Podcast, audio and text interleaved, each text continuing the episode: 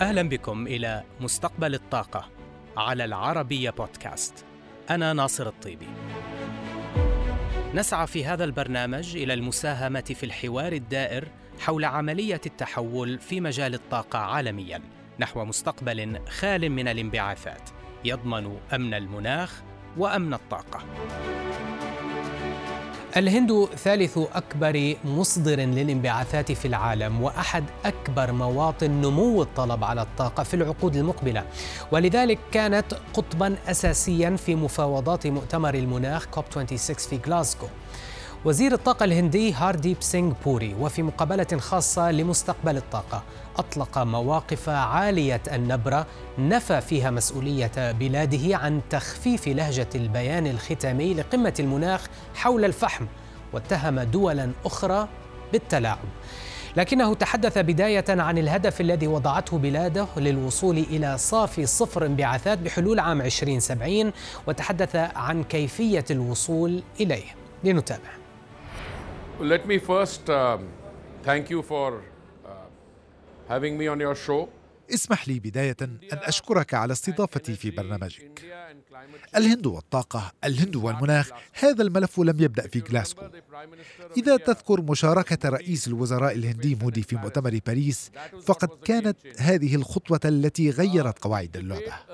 فقد كانت لغة الحوار المناخي في السابق تحمل صبغة عدائية بعض الشيء.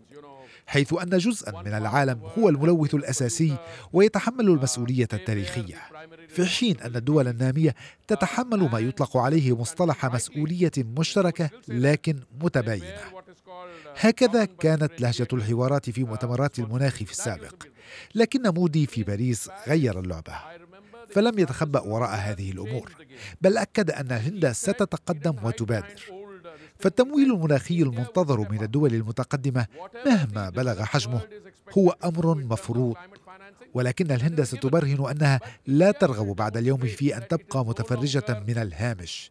وإذا نظرت إلى الرحلة من باريس إلى غلاسكو ترى أن الهند كانت من بين الدول المعدودة التي وفت بتعهداتها. فعندما تعلن الهند أنها لا تستهدف صافي صفر في 2070 فقط بل أيضا إنها تستهدف وصول حصة الطاقات المتجددة من احتياجاتها للطاقة إلى 50% بحلول عام 2030 وأن طاقتها غير الأحفورية. المستهدفة في عام 2030 تم رفعها من 450 جيجا وات إلى 500 جيجا وات وكل ما تحمله هذه التعهدات من تداعيات. فيجب أن تعرف أن الهند تعني ما تقول. وفي هذا الصدد الهند تعمل على الكثير. دعني أخبرك ببعضها. الوقود الحيوي. عندما تسلم السيد مودي رئاسة الوزراء كانت نسبة الإيثانول المصنع من السكر والذي يتم مزجه في الوقود تصل إلى قرابة واحد في المئة. أما اليوم فقد ارتفعت هذه النسبة إلى 8.5% وكان هدفنا رفع هذه النسبة لتصل إلى 20% بحلول عام 2030 لكننا قمنا بتقريب هذا الموعد المستهدف إلى عام 2025 ملف آخر هو شبكة أنابيب الغاز.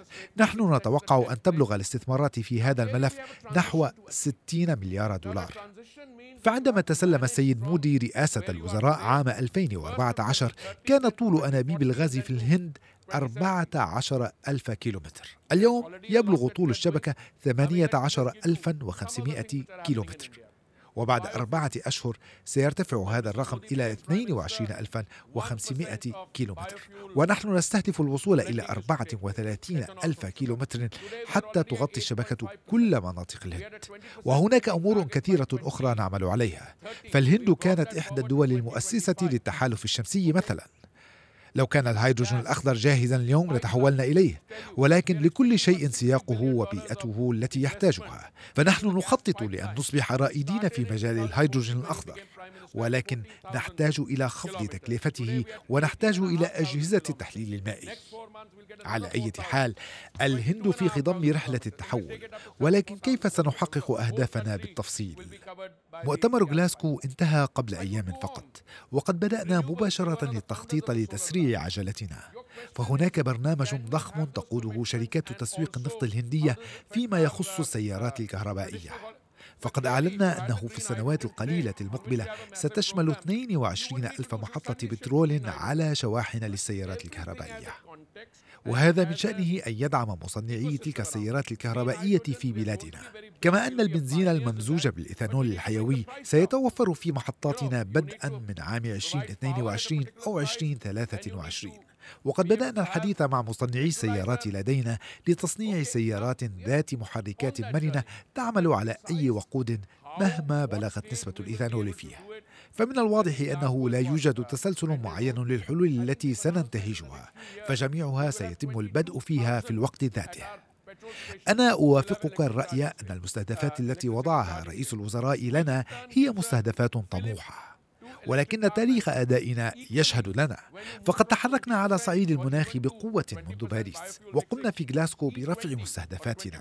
وأنتم قناة إخبارية مشهورة وبالتالي تعرف أن السياسة تتدخل في هذه الأمور لذر الرماد في العيون أو لحذف الأنظار من أمر إلى أمر آخر. ومن المناسب جدا للبعض لوم الهند والقول إنها تقف خلف تخفيف لهجة البيان الختامي لغلاسكو حول الفحم من الإنهاء التدريجي وتغييره إلى التخفيف التدريجي. لكن هذا الأمر غير صحيح بتاتا. وأعتقد أنه تسربت لاحقا بعض الأخبار من مصادر شاركت في صياغة البيان تفيد بذلك. ولكنني سأغتنم فرصة استضافتكم لي لأؤكد لكم أن البعض حاول أن يتلاعب في هذا الصدد لكن الهند لم تكن أبدا مسؤولة عما حصل في هذا الأمر تحديدا. To say that uh, there's a little bit of play there, but it wasn't India. Well, a little, a little bit of play indeed as we have been, بعض التلاعب قد حصل بالفعل وقد قرأنا عن التسريبات التي صدرت لاحقا حول عملية صياغة البيان الختامي في غلاسكو. ولكن دعنا نتكلم في النفط. الهند انتقدت مصدري النفط في الأشهر الأخيرة لعدم زيادتهم ل... لا أعتقد أن استخدام كلمة انتقاد صحيح هنا. أنا لم أنتقد أحدا بتاتا. لكنك عبرت عن رغبتك برؤية زيادة في إنتاج النفط. لا أنا وصفت الموضوع بشكل مغاير. أي بلد ذو سيادة لديه الحق الكامل بأن يسعر أصوله حسب ما يرى.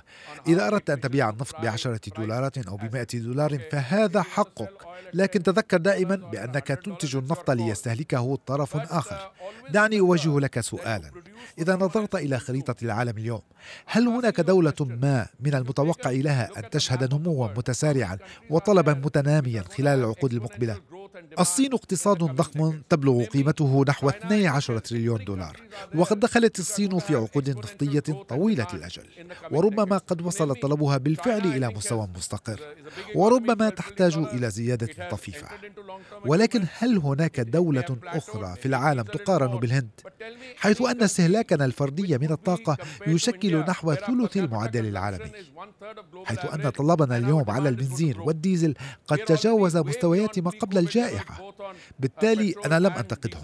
ولكن أقول لهم إذا أردتم تحولا منظما في الطاقة إذا عليكم كأصحاب مصلحة أن تساهموا في إدارة هذا التحول. هل تعتقد إذا ما استمرت أسعار النفط بالارتفاع فلن يكون هناك ردة فعل؟ والردة الفعل قد تأتي بأشكال عديدة. فجأة قد تعود سوق الطاقة النووية المدنية للنمو بعد الغيبوبة التي ضربتها منذ كارثة فوكوشيما. بعض الدول قد تبدأ بالتعاقد مع منتجي النفط الصخري. التبعات قد تكون عديدة ومتنوعة. في نهاية المطاف الدول المنتجة عليها أن تكون واعية لمسألة مهمة. وهي أنه لكي يكون الجميع رابحين على الدول المستهلكة أن تكون مشاركة في الربح أيضا. بالتالي أنا لم أنتقد بل قمت بتقديم وجهة نظر. Uh, is your perspective that the current فهل وجهة نظرك أن أسعار النفط الحالية هي أسعار غير واقعية؟ ضرورية لصحة صناعة النفط والغاز؟ I, I don't think uh, I would subscribe. أنا لا أعتقد أنها ضرورية لصحة صناعة النفط والغاز. وأعتقد أن الصناعة لن تخدم مصالحها هكذا أبدا إلا في حال قامت بتفاهم حساسية المستهلكين للأسعار.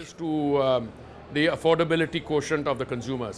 مستر بوري هل لك أن تعطينا أو تسلط الضوء قليلا على الاتفاقيات ما بينكم وبين أدنوك في أبو ظبي حول المخزونات الاستراتيجية في الهند وبنائها آه، كنا قد سمعنا تطور هذا هذه العلاقة على مدار السنتين الماضيتين No, no, absolutely. So we have been replenishing our um, بكل تأكيد فنحن نعمل على رفع مخزوننا النفطي الاستراتيجي وهذه الاتفاقيات التي أشرت إليها تندرج في هذا الإطار.